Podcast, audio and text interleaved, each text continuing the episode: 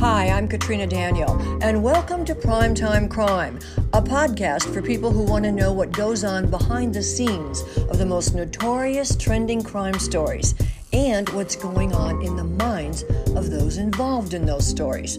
What are the detectives, the judges, the defense attorneys, and the prosecutors thinking? You'll hear it all on Prime Time Crime, the podcast. Breaking news in a rare move Florida police just releasing body cam video of their raid on the home of a former state coronavirus data scientist. Rebekah Jones says the search warrant at her home is Florida Governor Ron DeSantis trying to silence her. Jones claims she was fired from the Florida Health Department in May for refusing to manipulate coronavirus data.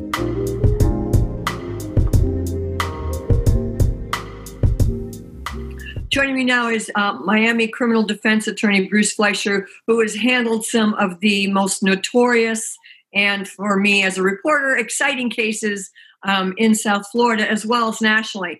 But in this role today, Bruce is going to break down the defense, the possible defense of Rebekah Jones. Thanks a lot for joining us, Bruce. You're welcome. Always glad to see you. All right, as a defense attorney, what's your take on the Rebekah Jones story. What's your Cliff's Notes version? Well, my Cliff's Notes version is really what I've read in the local newspapers, uh, in the Miami Herald, and I know that she wrote, you know, an op-ed in the Herald about what she did.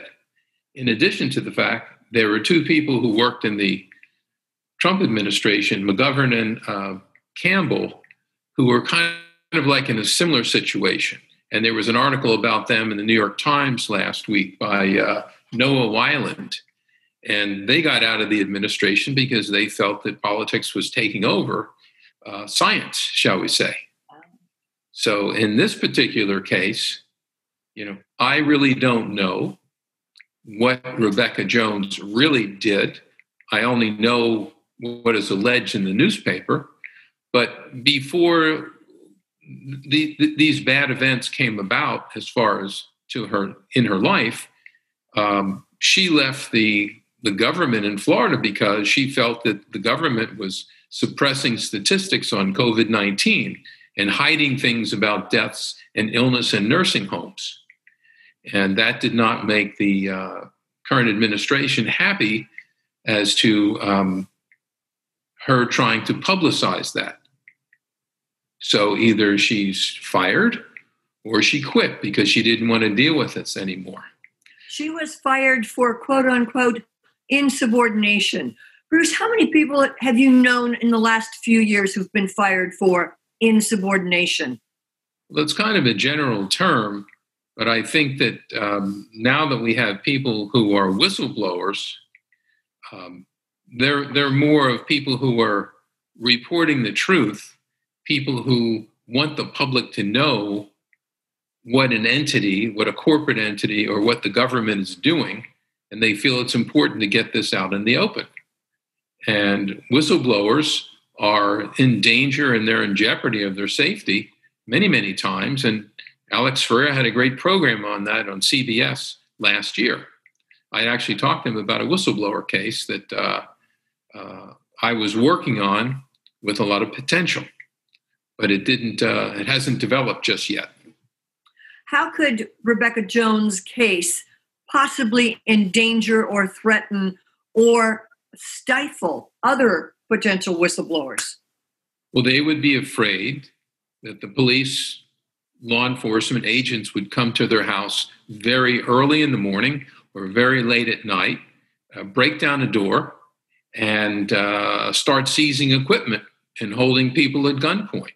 And that puts a chilling effect on a lot of people. I mean, look what happened to that poor one woman in Chicago last week Whoa. who was in her apartment, hmm. and the Chicago Police Department, Cook County Police, had the wrong apartment. The one that they wanted was next door. And this woman was terrified. They it deals with are you really properly investigating these things? And do you have all the facts straight? You have all the players right. And obviously, they didn't in Chicago, uh, just like in Breonna Taylor. But in this case, in uh, Rebekah Jones's case, we need to see what's in the warrants, which allegedly justified the search and seizure of her personal property from her home uh, on that day. That's the most important thing.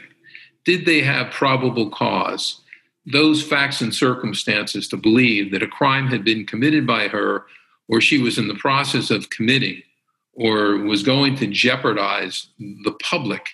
And you know that that's why you know that's why they went in to to find out what she was doing. Whether whether she was you know disclosing public information or sensitive information i don't know because it's all going to unroll or unravel in the discovery uh, in the inventory of what the police make from the computers the phones and downloads and all that to see did she do anything wrong? We don't know. That's going to take months to figure that one out. So as the FDLE has seized her computer, what if they find conversations, emails on there, texts on there that she has had with other potential whistleblowers? Doesn't that endanger them as well? And is that information any of their business? I'd have to see the information to give you a definitive answer, but it certainly would have a chilling effect on other whistleblowers. Which was probably their goal in the first place. Well, it seems like the um, the administrations, the government administrations, don't want to keep the public's best interests safe and transparent. You know, it's like with Fauci. Mm-hmm. Trump tries to, to silence Fauci. Who's smarter? Who's better expert than Fauci when he's telling the country about COVID 19 and what people have to do? But yet, the White House they had a strained relationship with him after after a few months, and we didn't see Dr. Birx anymore either. Neither, no, neither Dr. Birx.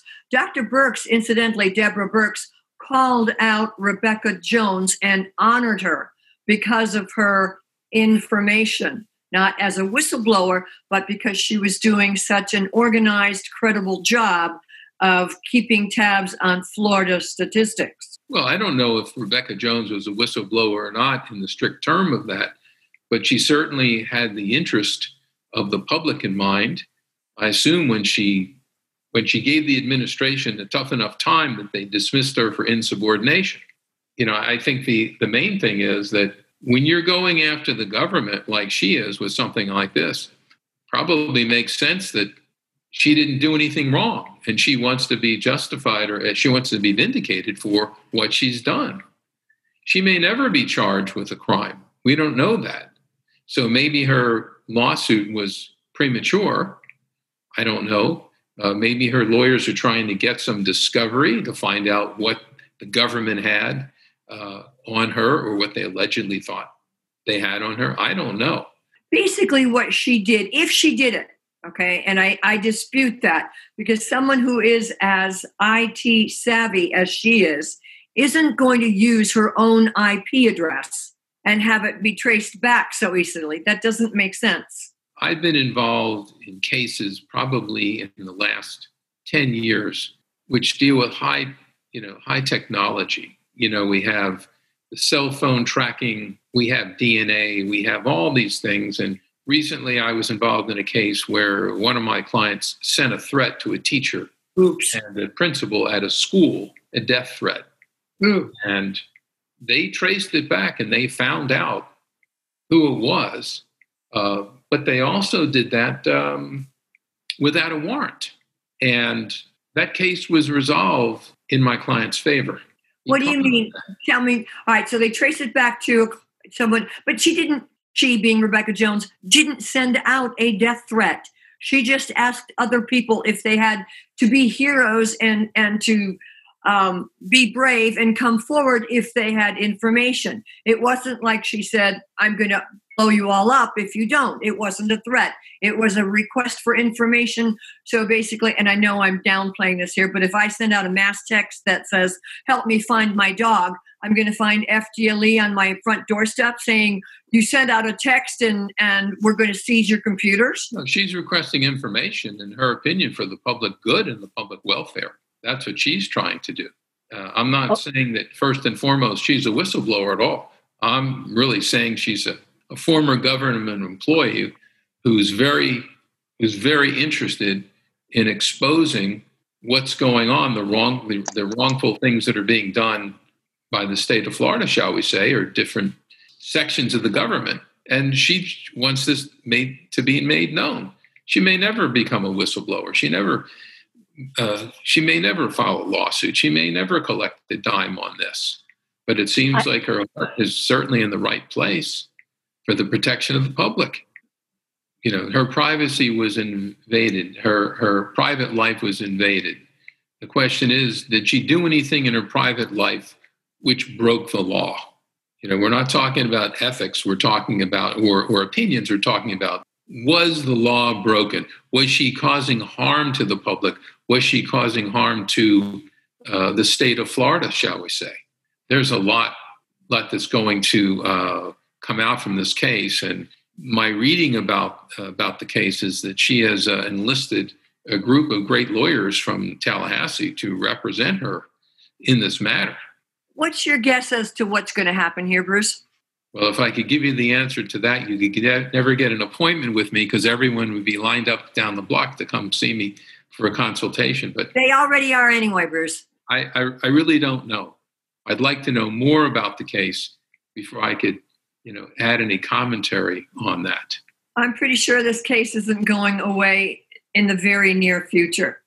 Bruce Fleisher, thank you so very much for joining us today and taking out time from your your very full day to to answer some of our questions. Thank you for having me. It's always a pleasure. Thanks for listening to Primetime Crime, the podcast. Follow us on Facebook at Primetime Crime and on Instagram and Twitter at Primetime Crime underscore. Post your comments and tell us what true crime stories you'd like to hear about. Subscribe to Primetime Crime on Apple Podcasts, Spotify, Stitcher, and Google Podcasts. Thanks a lot.